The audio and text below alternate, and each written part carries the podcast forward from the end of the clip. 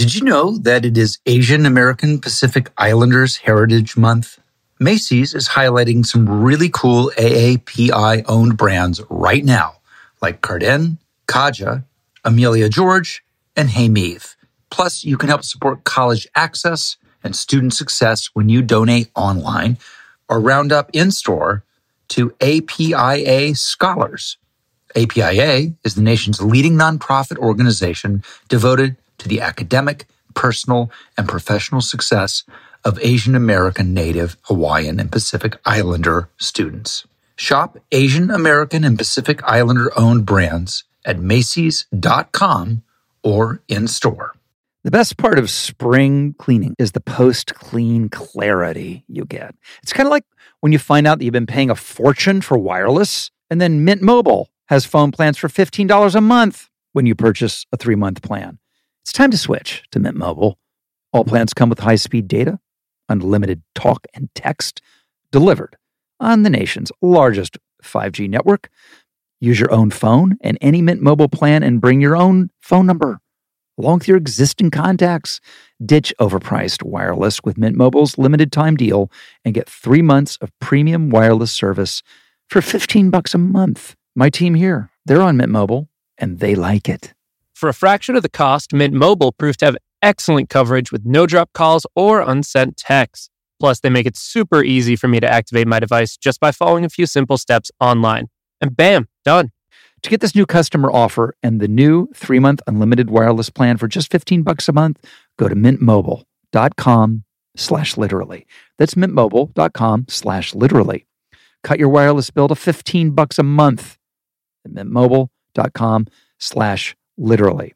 $45 upfront payment required, equivalent to $15 a month. New customers on first three month plan only. Speeds slower above 40 gigabytes on unlimited plan. Additional taxes, fees, and restrictions apply. See Mint Mobile for details.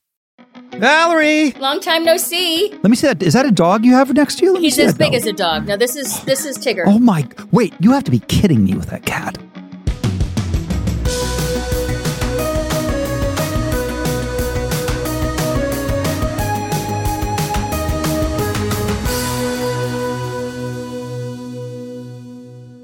Welcome to literally. Um, I mean, come at me if you think that there's anybody other than Valerie Bertinelli than America's sweetheart. I, I, I, think it's her. Uh, I, I, I really do. Um, we're going to get into some good stuff. I'm going to get some Van Halen. We're going to crack the door open on Van Halen. We're going to crack the door open on um, her participation in Battle of the Network Stars, which to me is like winning an Oscar. And uh, of course, talk about a, a- addiction and recovery, which you know I love talking about. So um, let's get to it with Valerie Bertinelli. When do you think the first time we met was? Um, I think it was in the, I want to say the mid '80s in Malibu. I was hanging out with Ally Sheedy a lot before she moved to New York, and you know, you knew Ally, Yeah, of course. and somehow, I don't know what happened. We all we all met up at, at Zuma. Because didn't didn't you and, and Ed live like uh, like above like a Malibu Park area, like above yes, up um, uh, Trancas. Trancas? I still have that home. really.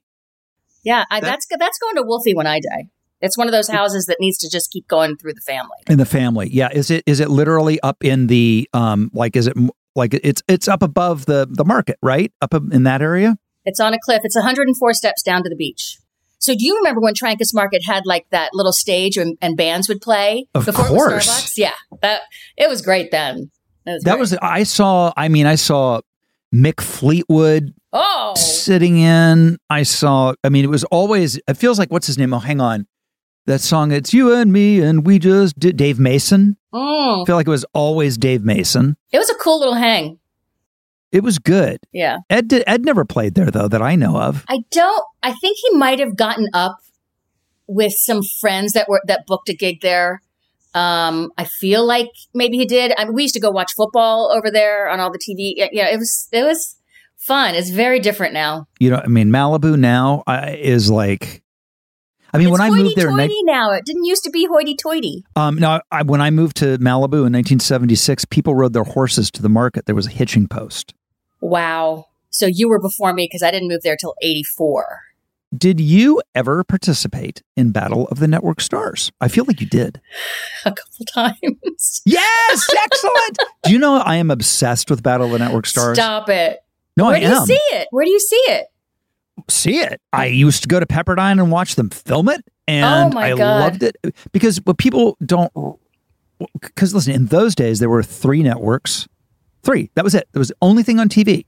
You had three network. Fox didn't even exist. That's tr- that's true. Yeah, yeah. I think that it was Battle of the Network Stars where I met Melissa. Is that why you were there?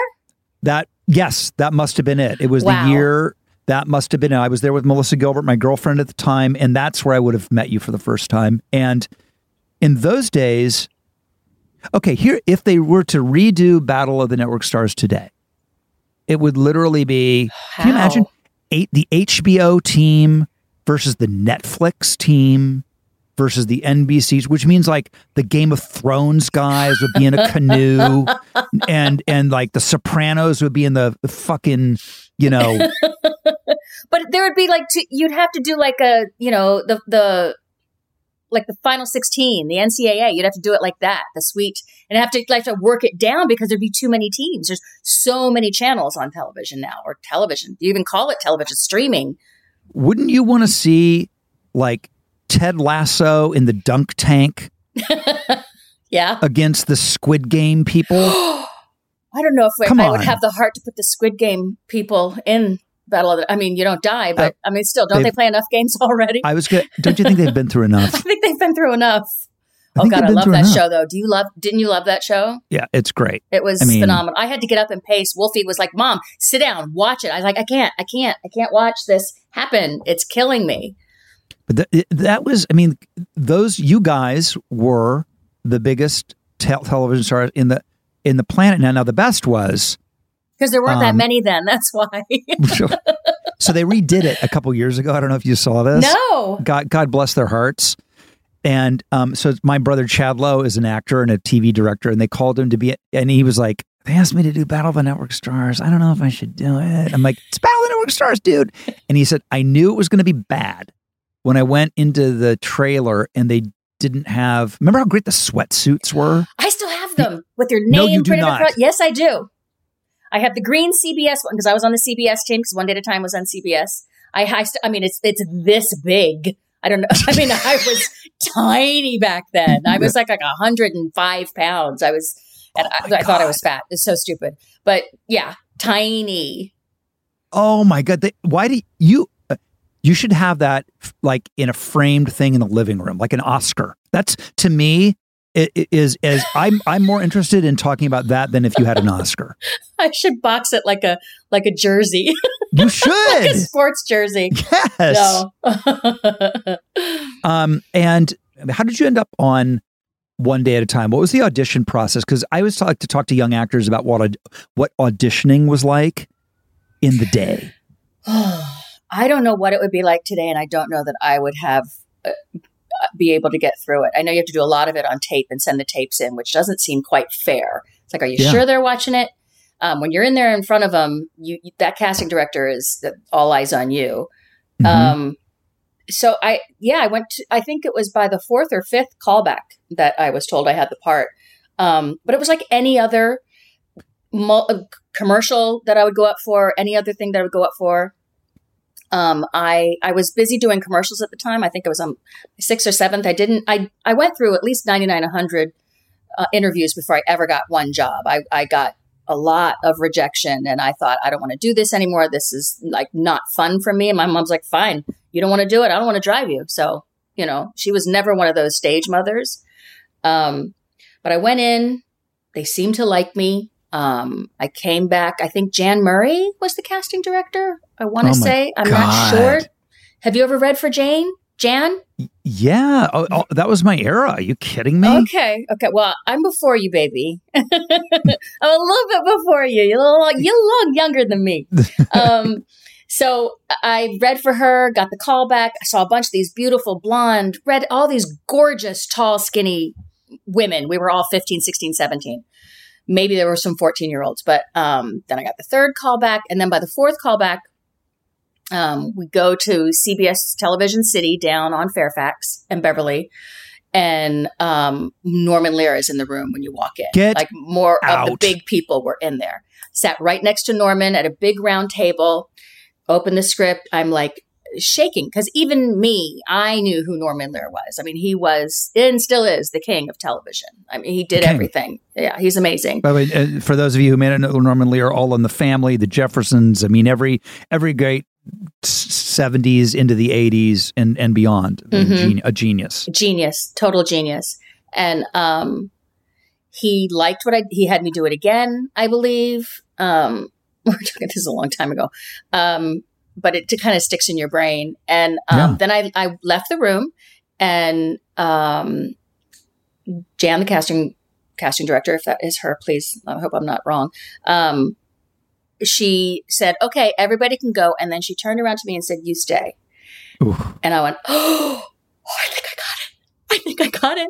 And that feeling, that feeling is such an amazing feeling. I don't feel that feeling very often in my life, but that's that was the feeling. And then it started to like roll, and we were there. We were, and that was um, when I the first day um, for the read through. Um, I'm going to CBS Television City. I get in the elevator, and then Mac walks in and I knew who she was because at the at this point, just driving down Ventura Boulevard, you see all the posters for Rafferty and the Gold Dust Twins.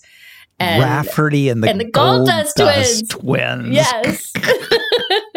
so I was like, "Oh my god, this is Mackenzie Phillips. This is so amazing." And she looked me up and down, and I'm like, "Oh, you're my little sister, huh?" Because this was the second pilot. They had done the first pilot, and Mac was the only daughter.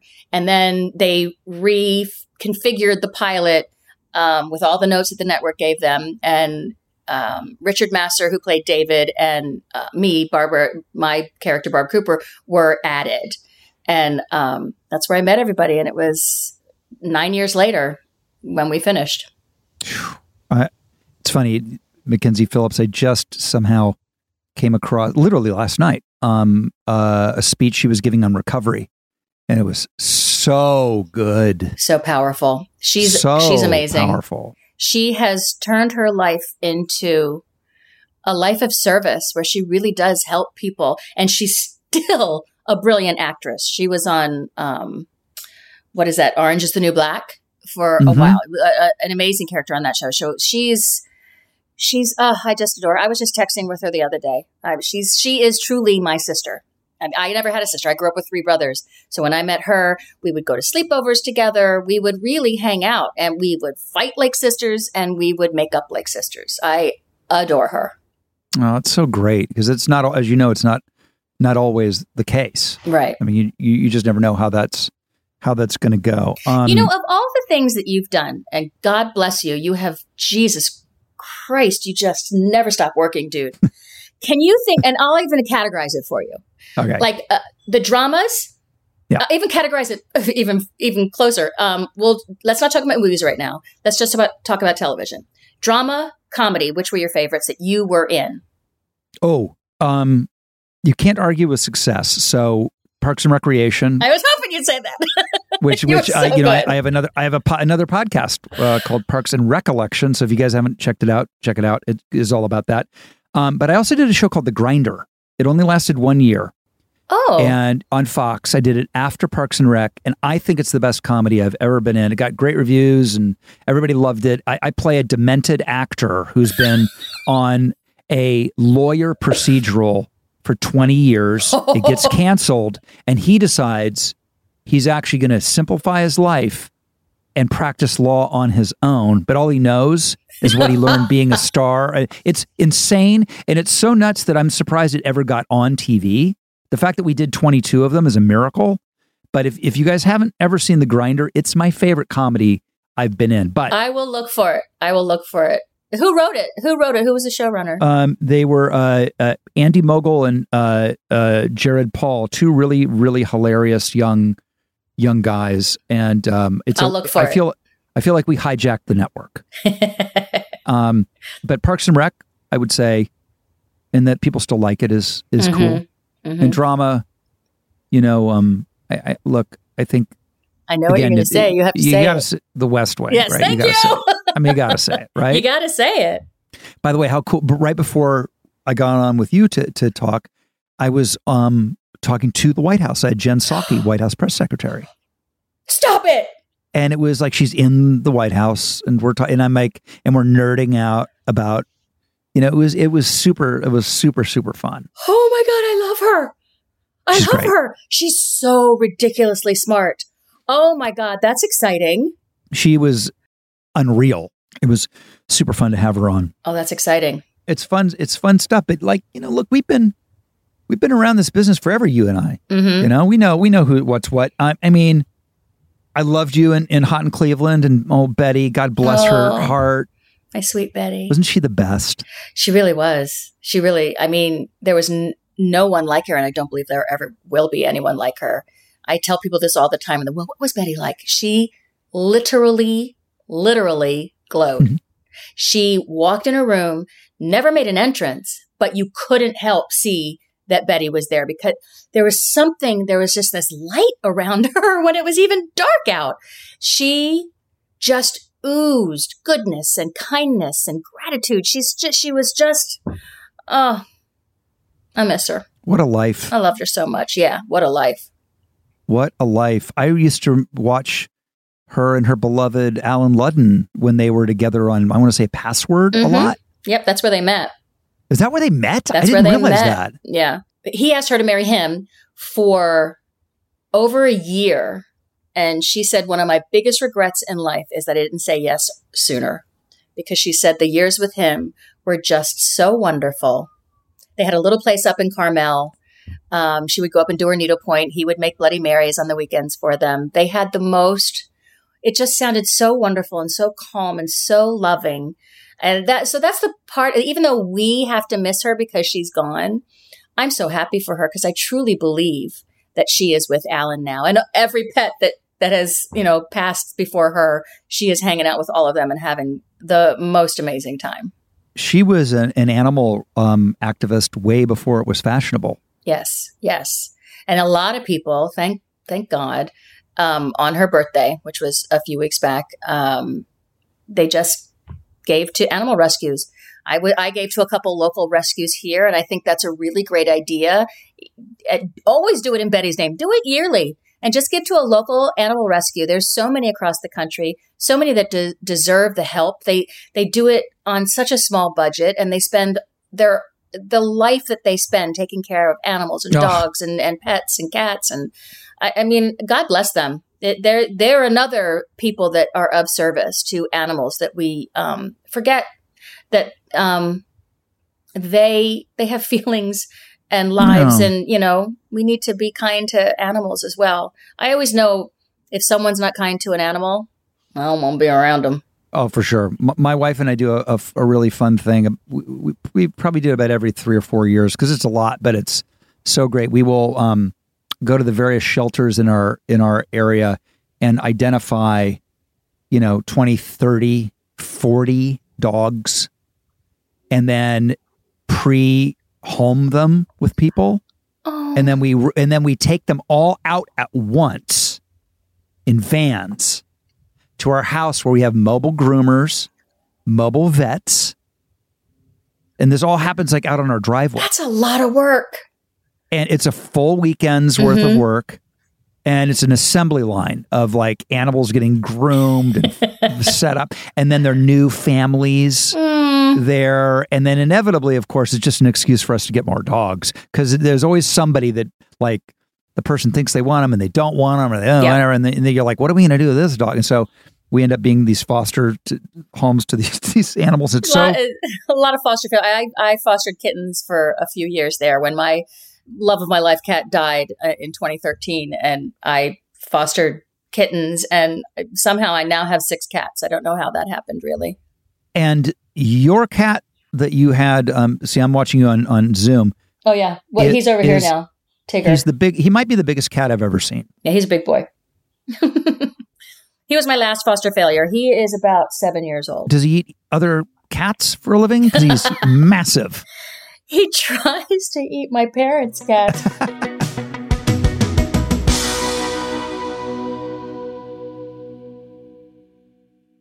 well, you know, no two travelers are exactly alike, and that means no two trips should be either.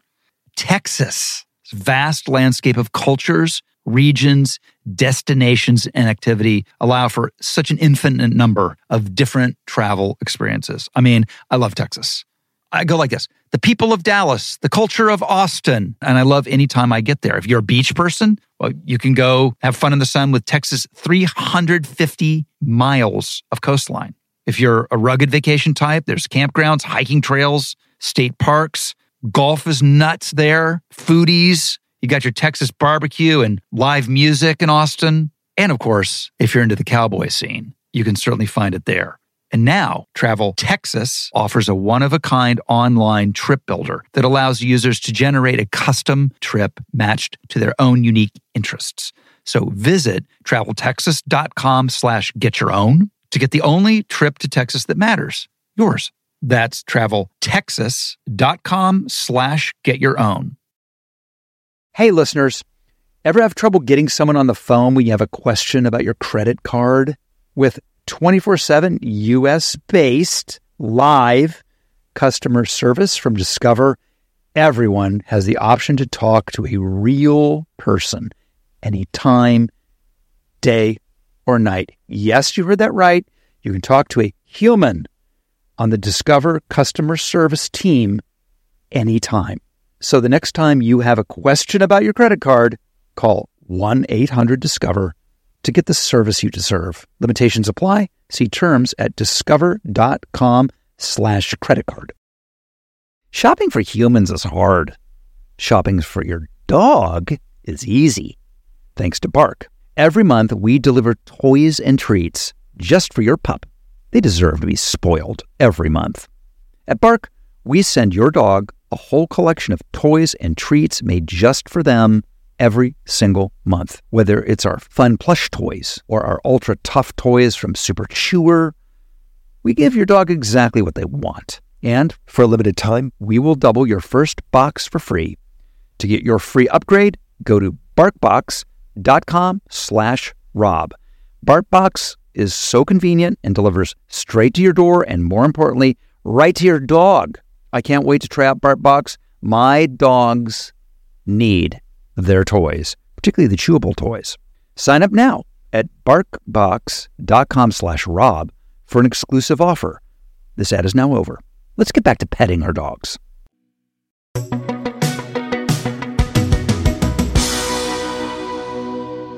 How did you meet Mr. Edward Van Halen?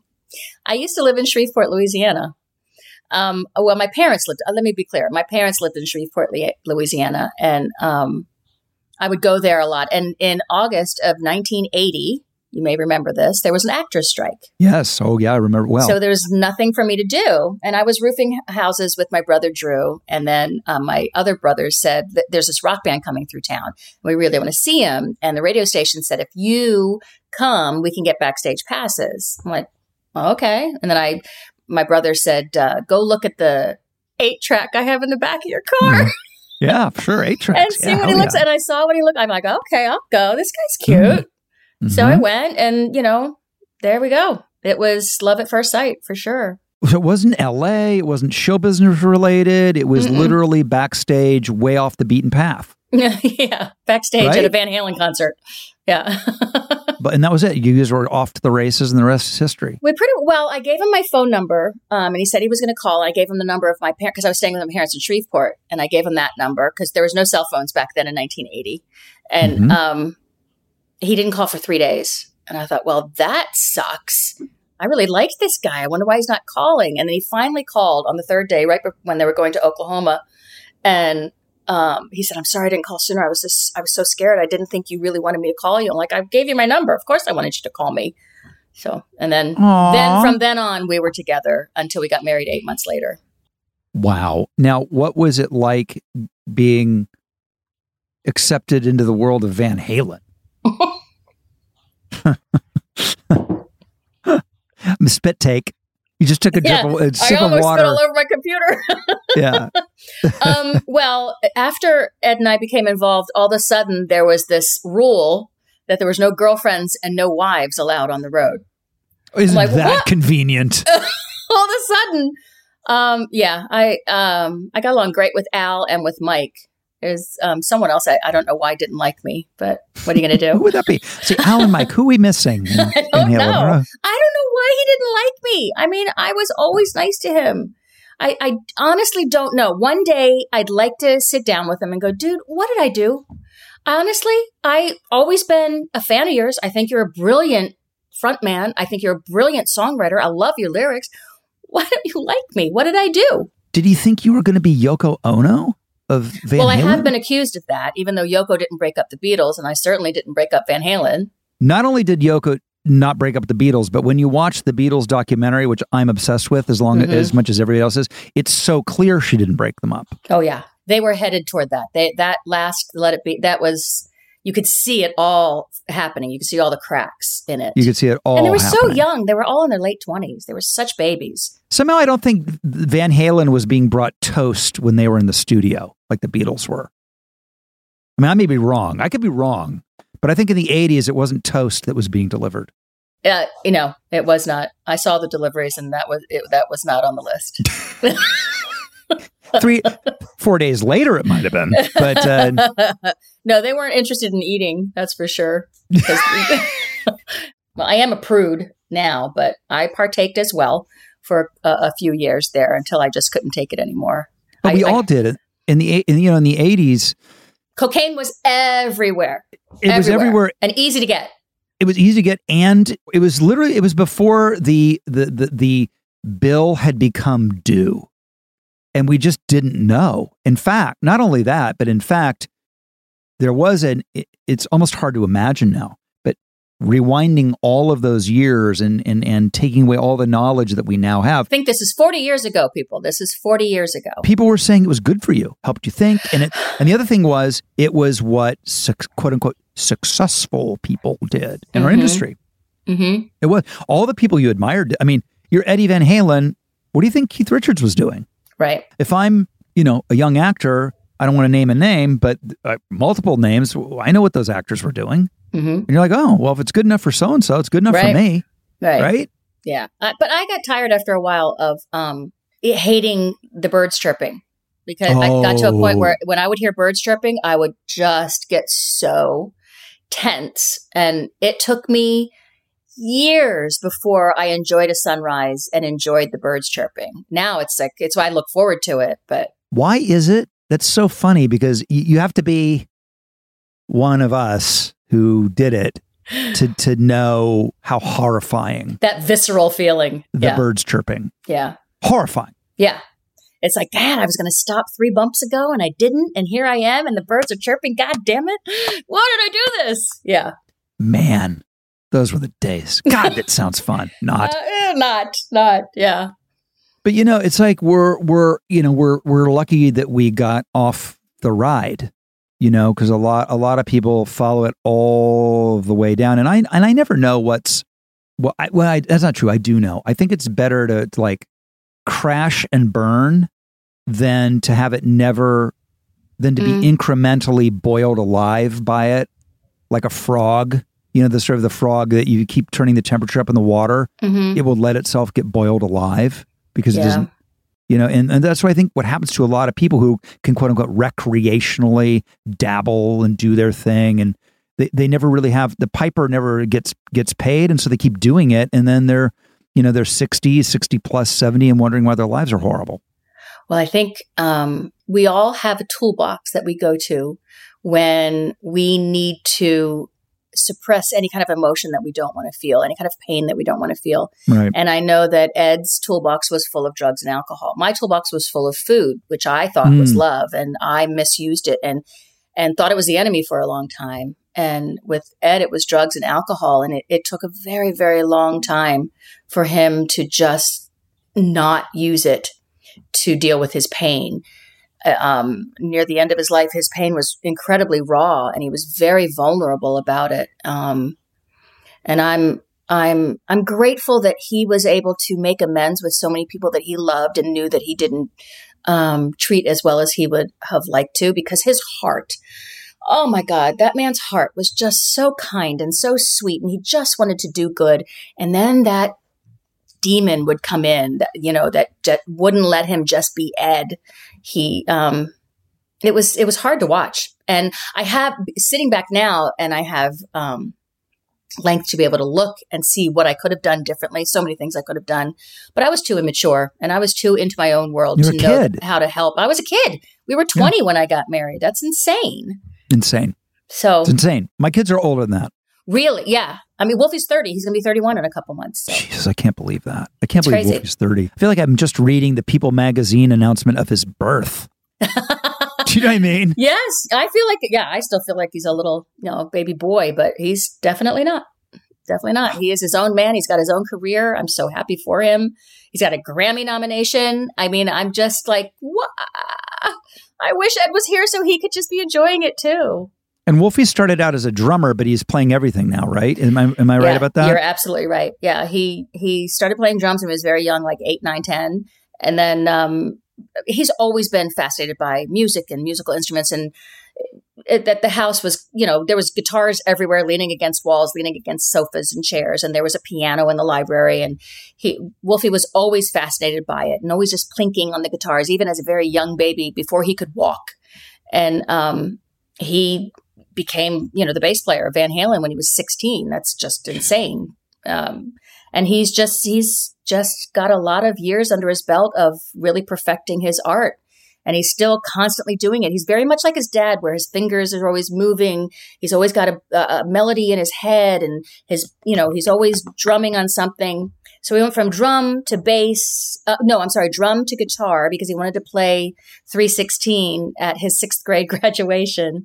and then his dad asked him to learn how to play the bass. He's like, okay. He did that. And then he started p- learning how to play the piano when he wanted to put some piano um, things on his album, some like, bits of piano. So he wrote everything, he played everything, he sang everything. It's all him. I'm, I'm so proud of him. You can't fight the genetics at a certain point. You know what I mean? It's like It's true. I wanted through to. I didn't want him to be a musician. I didn't want him to be in the business. The business is so hard on people. But, you know, when you have that gift, what are you going to do? I've with my youngest son, you know, who who like, and he went to Stanford because he was in he was working as a young intern in high school at the Eli Broad Stem Cell Laboratory. Goes to What? Stanford, gets gets straight A's, and comes out and says, "I want to be an actor." Look at your reaction. I had the same reaction. I wanted, I wanted to murder myself and him. What are you gonna do? What are you going to do? I mean, when art is so important in someone's life, creating is so important. It what it's what keeps our brain alive. Creating, and what are you going to do? You know, you got to let them. You got to let them.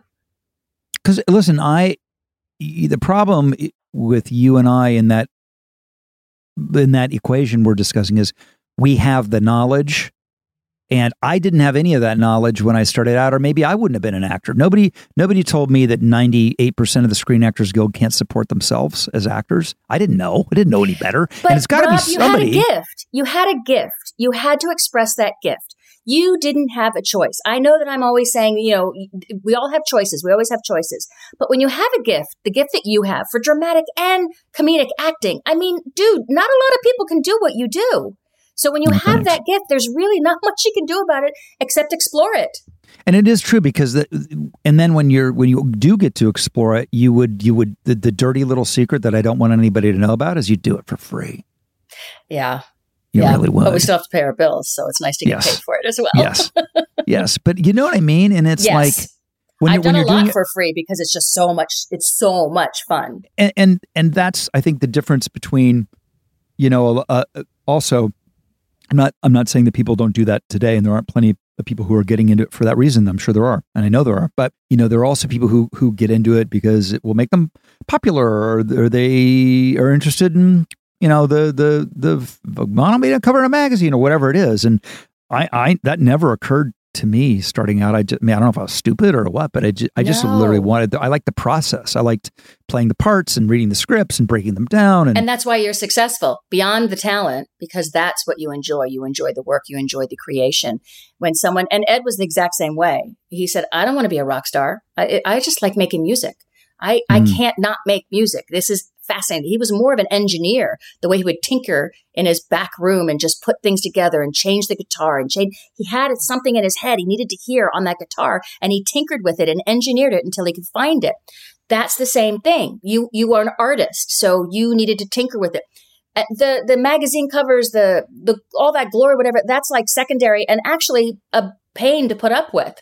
It's the art, it's the creation that is the fun part. It's amazing about about Eddie is among, among the other things is like he is among the few people where if you hear his work, you go, "Oh, it's Ed, that's Eddie Van Halen." So obvious. He has such a particular sound to his his guitar. One of my favorite things about uh, about doing the podcast is when I have music people on because I am a music nerd and I just nerd the fuck out when I have.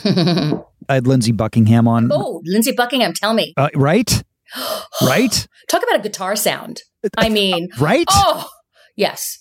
And that yeah. and and and totally underappreciated. Like if you were to say guitar people, I don't even think Lindsey is on many people's list unless they really really know. No, no, it'd be Eric Clapton and Eddie and Steve Vai and whatever. And such a song. See, songwriters are what do it for me. And Lindsey yeah. was a songwriter, and the tone of his guitar was absolutely spectacular. Insane. Yeah.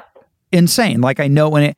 Um, but like being able to talk to folks about like uh, that kind of stuff is is just it just and and he you know he like but but Eddie there's no one did do you remember when he recorded um the the solo for Michael for Michael Jackson? I do. I remember what was that like? Well I I remember I was actually is it on bad or which song is I forget. Was it it was bad, right? Oh my God. Beat oh, it's it's it's beat it. Beat it. Thank you. Thank you. Thank you. So our phone rings up at the studio and um, Ed picks it up and some guy goes, Hey, it's Quincy and I want to talk to Eddie Van Halen. And Ed's like, fuck you. And he closes it because he doesn't believe him. It's amazing. And, so, and Quincy calls back and he finally convinces Ed that it's Quincy. And he says, I want you to play this solo over uh, one of Michael's new songs. He goes, Oh, okay, I guess I'll come down. It was a studio not far from our house. And um, he went down, I guess, a couple days later. I don't know. Um, Ed never got paid for it. He wait, whoa, whoa, whoa, whoa, whoa, whoa, whoa, Talk about well, talk about doing it for the art. Here's the yeah. perfect example. I I never in a million years thought there could be an example as amazing as what you're just what you just talked about. Well, he never called lawyers, never called a manager. He just he just went down and did it. You know, he didn't no contract negotiations before he went down. He just said, "Sure, I'll come down." That was it. Um, Michael sent us um, a laser disc player to, for as a thank you, bef- like when they first came out. I don't know what I ever did with it, but you know those movie players, they're big like LPs. Oh um, my god! Yeah, it's kind of cool. It's the big. It's the biggest album of all time. The biggest hit on the biggest album of, the, mm-hmm. of all time, and the centerpiece of the song that's the biggest hit the biggest album, and and it got a laser disc. Right. and I remember because they had just released, they were going to re- be releasing 1984, and Jump was a huge hit on that. From oh. um, from that was their number one hit, but the album was their, I think, one of their only albums to never go to number one because Thriller was number one for so long. And I remember Al being so angry at Ed, going, "You never should have done it. You kept them at number one, and we didn't get a chance to go." I mean, he didn't That's, say it that way, but but you know, probably he was, right. Yeah, yeah, but Ed's like, so what? It's good, you know. He didn't care. He just wanted to play. What's your favorite Van Halen video? Hmm. I'm, you know what? I'm going to have to say jump because I love that impish grin that Ed gives to the camera. It's just so damn cute. And Panama's kind of fun too. Well, Panama's my favorite, one of my oh, favorite songs. Yeah. Finish What You Started is a good video as well, the black and white one. That's with Sammy. Another great song, but I, I Hot for Teacher, come on. Oh my God, that's so good. Yeah. They they really that was all Dave and um Dave's imagination. He really had a lot of, a lot to do with those videos. He was so brilliant at that. Like Dave, why do you hate me? I'm I'm, I'm I'll, I'll talk you up, dude. I I'm I'm still a, like I think you're an amazing, you know, artist, but I can you tell you why. I think I, I think I have a philosophy. I think I, I might have cracked the code. You ready for it? Yeah. Here's what I think it is. When you met, both of you had among the most amazing hair in show business. I, I mean, I'm just saying, could that be it? That must be it. I can't think of any other reason because I'm a very nice person if you get to know me. I, I know. Jesus.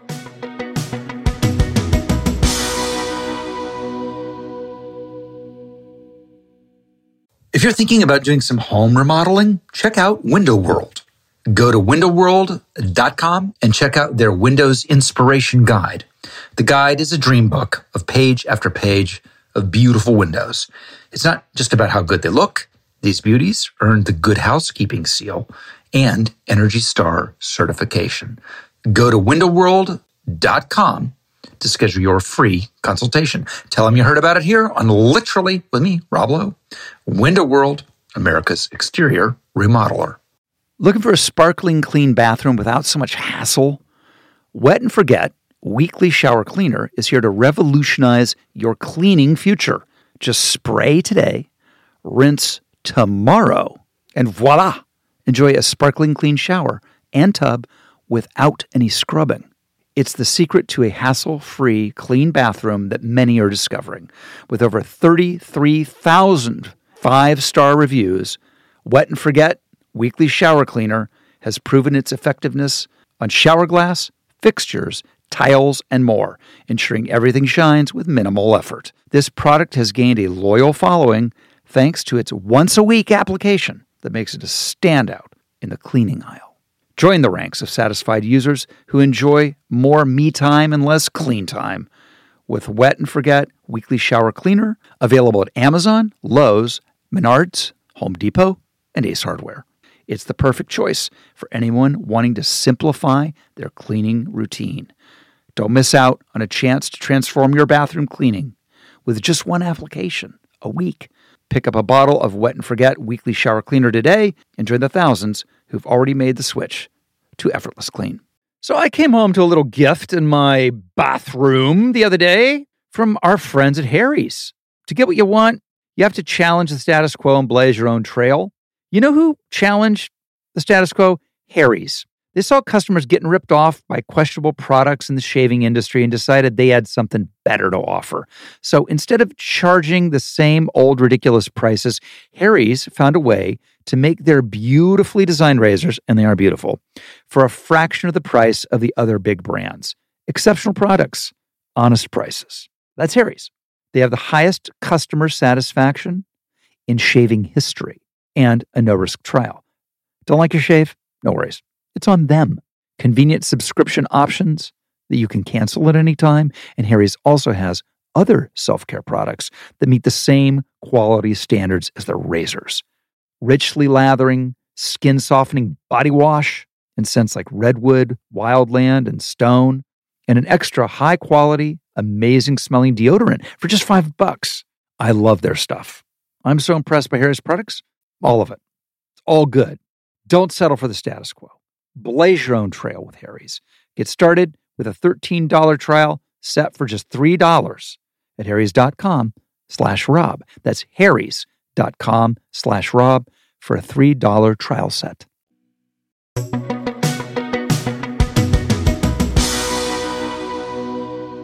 Tell me about the, the new book coming out. I'm super psyched to read it. It's called Enough Already because I have been through uh, the mill and I'm talking about that my own brain has put myself through the mill.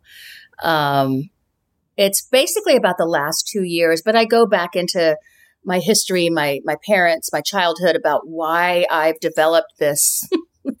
I finally realized that from a very young age, I learned that I was unlovable when I gained weight because I watched my mm. father not love my mother when she would gain weight. I had a elementary school teacher point at my belly and say, "You're going to want to keep an eye on that." I was Jesus. 11 or 12 years old. I did. I wasn't even aware of my. But this is before I even got in the acting business. Wasn't aware of my body. So that started me on this path of I have to be careful. And granted, I already was in that mode of I need to be careful. I need to make sure everybody likes me because I was the one in the house to keep everybody calm because when I was born, my mom was still grieving and my dad was still grieving the death of their son that died when my mom was pregnant with me. So mm. I hmm. was born into a house of grief and I needed to keep everybody happy. So I was like the perfect child, quote unquote. And so I always wanted to be the per- well. If I'm supposed to lose weight, I'm supposed to be perfect. So no matter what my weight was, uh, it was never good enough. No matter how low the number was on the scale, it was never good enough. When it was high, well, that's it. I'm not going anywhere. I'm hiding under the cover. I will be an urban hermit because I am not worthy of people seeing me right now. So my uh, most of my life, and then I spent seven years as the spokesperson for Jenny Craig getting on, into a bikini, feeling like, oh, wow, for that split second, it felt great to be in the bikini, but I never, ever was comfortable or happy because I knew in the back of my brain, this is not going to last because you need to take care of your mental health and your emotional health and your health, and you're not doing it. And so that's what I'm doing now. I, it, I'm I'm such a slow learner, but I love learning. I love being taught. And um, now, what I'm hoping, what will happen, is that I as I get my mental health together and my emotional health to get health together, and I um, still continue to eat more fruits and vegetables, um, drink less alcohol, eat less sugar because I know I don't feel as good after that. Basically, putting into my body what I think will t- make me feel better. Um, maybe as I deal with the rest of the stuff, my body will follow. But right now, I must love myself and be kind to myself in, in who I am today, what I look like today, as hard as it may be for me, because I believe the lie that I'm not worthy of love when I'm fat but I have to believe that I am worthy of love no matter what I look like. And I think that a lot of women across the country, around the world, believe that they're not worthy of love when they gain weight. And it's fucked up. It's wrong. And I'm yeah. the one to be able to shout it from the rooftops from now on. It's wrong. I love that. And it's particularly hard you know i mean obviously for for people who jobs being on camera and stuff like that people are on on people all the time about their mm. weight and about what they look like. And I mean, from such a young age, back when I was in the first year of One at a Time, I look back at some of the shows now or stills I'll see online or whatever. I'm like, why did I think I was fat? What the fuck? Are you kidding me? Mm-hmm. I was made to believe I was fat. I was fine. I was a 15 year old girl coming into puberty, coming into being a woman. Of course, my tips are going to come out a little bit. Of course, my boobies are going to start to come out but that's not fat. What the fuck? Excuse me. So, I'm getting, I'm still, I'm more pissed off now than I was as a child. Well, because you couldn't be pissed off then. Yeah. So you're able to do it now. I had to believe them. Yeah, sure. And, and I believed the lie that they were telling me. Well, it's so funny when you get into recovery. Like before I got into recovery, the hardest thing for me to play in a role was anger. It was the, it was it was really? the thing that I it was the thing I couldn't access. I could, but it was but super you didn't hard. want to? I, I didn't even, I, I, I just, I didn't have it in me. I thought. Oh. And then I got sober. And then I started to do the work. It's and hard. the fucking rage and anger that comes up, you know, that you've been You've is that from the fear away. or the grief that you were feeling? Because you know anger, as you know, because you yes. obviously have done the it's work. fear. It was fear. Do you know what you were afraid of? I mean, it's kind of you know, look, it's kind of all at least the people, folks in recovery like us. It's our life's work to try to figure out what what that is, and it's does it matter? You know I'm, what? I'll tell you what. I'm wondering because I'm in. Okay. It it in the end it does. It doesn't really matter. It's in, it's interesting Mm-hmm. But at the end of the day, one if you've if you've figured out that it was fear, at the end of the day, it doesn't really matter where it came from. My, mine was the, the of not being heard. And I just want people that are listening to this right now to go, okay, they may be saying, wait a minute, you're Rob Lowe, you're seen and you're heard all the time. No, no, no, no, no. That's not what it is. It's about in your life as a human being, who you are, not being seen and heard. Oh my God. Yes. And that's so painful. And it's way before I was ever in acting. Sure. I mean, this is, you know, all that stuff, like the messages that you're unlovable if you gain weight, that's baked into you when you're five, six, seven, that's eight, a great nine, way to put 10. it, baked into you. Yeah. And and trying to get that out is really, really challenging. It's like concrete in there sitting in you. That belief yeah. that is wrong, that's a lie. I mean, we're. I mean, you're you're blessed that you. But that makes perfect sense to me that you're angry now. Hmm. And shame is such a fucked up feeling. Yes. Oh, I hate shame. I hate it. Yeah, I gave. There was a great. I I went to to my. I went to rehab in in ninety. It's where I got sober, and I loved it. I loved being there. I loved it because I was like, Whew, okay, I'm really going to learn about myself. That was great. But one, they did a great f- phrase where they would you would identify who had shamed you, and then you would give them back their shame. How, how do you give someone back their so, shame? So, like for example, let's just say your mother did things that were shaming, you would you would say, I forgive you and I give you back your shame that you gave me. Oh wow. And I I found that super powerful. That is. And so I'm thinking and I'm going through it right now because like who sh- like if you because I'm thinking I want to give my dad back this shame that he made me feel multiple times about my There you weight. go. there you and go. all I keep thinking is like, but I don't want you to feel bad. I'm sorry, Dad. So I gotta get I gotta get past that shit. That's the people pleasing stuff. Yeah, yeah. And he's That's- long gone. He's been dead since 2016.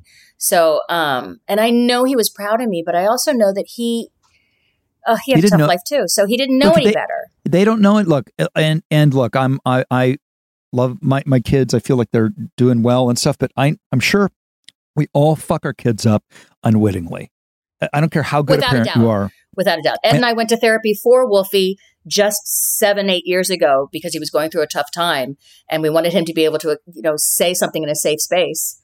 So the three of us went to therapy for about six months, and it was, I hope, helpful for Wolfie. He says it was. I am I I have um, advertisers on the show who who um, you know online therapy and things like that, and I'm such a and I'm glad that they support the show and that are they're sponsors of the show, and I I I I just recommend therapy to anybody. It's to me, it's like you go to the gym, you have a tr- fucking trainer for your body. Why wouldn't Yep. you have a trainer for your mental health? Absolutely. But I do, I do also suggest that um, if you're not comfortable with your therapist after a few sessions, please find another one because there are really great ones out there, and there's probably not so. You know, it it doesn't mean they're not great. It just means you're not connecting. It's so interesting you would say that. So how long? Let's say you're uncomfortable with therapy. You've never been to therapy. Well, it's uncomfortable anyway. So It's you to- uncomfortable that's why anyway. you have to get a few sessions. I was going to say you, and I, and it's just you just know when you'll know because I I've I had a therapist once that I gave.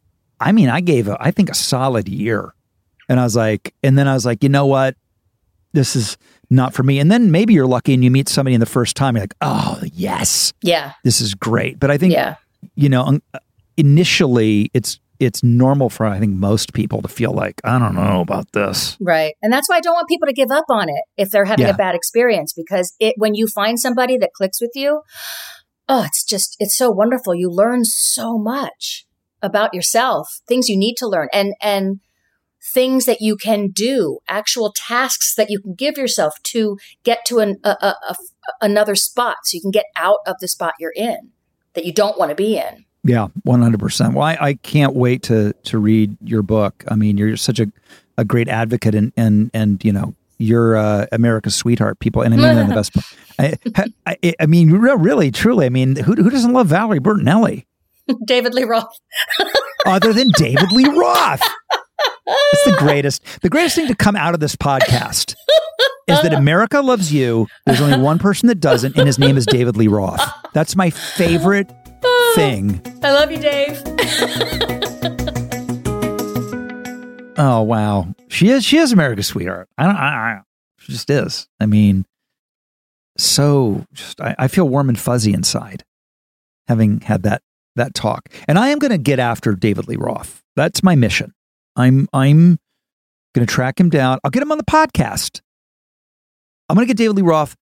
Making a note to the producers right now to get David Lee Roth, and we are going to get to the bottom why he is the only human being. How many people are in the world? I'm going to say there's seven billion people in the world. There's one person doesn't love Valerie Bertinelli. We know who it is. We're going to solve it anyway. Um, and now let's let's have a little gander at the lowdown line.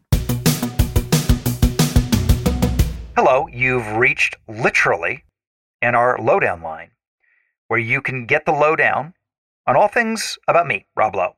323 570 4551. So have at it. Here's the beep. Hi, Mr. Rob Lowe. My name is Christy. And first, I'd like to thank you for doing your podcast. I really enjoy listening to you and I enjoy your guests and it's such a fun podcast, so thank you. I have a Santa Barbara question for you. I'm actually hoping you can help me. I know that you live in Santa Barbara and my son will be getting married there in March. They're just going to the courthouse and with COVID they can only have eight guests. My job is to find a restaurant that we can all go to after the ceremony, and I don't know of any really good restaurants in Santa Barbara. So while I know this is probably a really big long shot, I'm coming to you for suggestions. I also think it would be really fun to say that Rob Lowe recommended our restaurant. um, I hope you're able to help. I'd really appreciate it. But if you can't, that's okay. I completely understand. Thanks so much. Have a great day. Bye bye. Um, nothing makes me happier than to be a concierge. Um, I, I, I love doing it. So, um, before you go to the wedding, sort of, sort of down and dirty, greatest Mexican food you'll ever go to is La Super-Rica on Milpas. You have to wait in line. It's, it's super not fancy and it's genius. But um, celebration dinner, you will go to Lucky's in Montecito. Lucky's in Montecito, it's steaks and pastas and salads and super simple food and super great. And it's kind of the place. Um, anyway, congratulations to you and uh, good luck on the marriage. Thanks. More good stuff to come next week on Literally. You've been listening to Literally with Rob Lowe, produced and engineered by me, Rob Schulte. Our coordinating producer is Lisa Berm. The podcast is executive produced by Rob Lowe for Low Profile, Jeff Ross, Adam Sachs, and Joanna Solotaroff at Team Coco, and Colin Anderson at Stitcher. Our researcher is Alyssa Grawl. Our talent bookers are Paula Davis, Gina Batista, and Britt Kahn. And music is by Devin Bryant. Thanks for listening. We'll see you next week on Literally with Rob Lowe.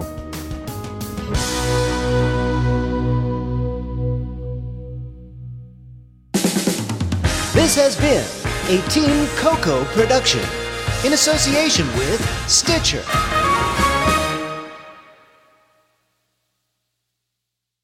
I love fast cars, but there aren't a ton of high performance EVs. They're certainly out here there, but when I when I get a chance to get behind the wheel of one, it's I love it, and I was blown away by the Kia EV6 GT. When you get behind the wheel of the Kia, it, it is literally like being in a state of the art rocket ship, but also comfortable. The thing goes from zero to sixty in three point four seconds. It is the premium driving experience. And of course, it's an EV. So the climate thanks you. SiriusXM provides access to over 165 channels in the vehicle music, sports, news, comedy, yacht rock. Let's go. Little, little Steely Dan going in your Kia. Come on now. So check it out today. It is the all electric Kia EV6 GT. I had a blast checking it out believe me, you should do it yourself via kia.com slash EV6. To learn more, that is kia.com slash EV6. Kia, movement that inspires.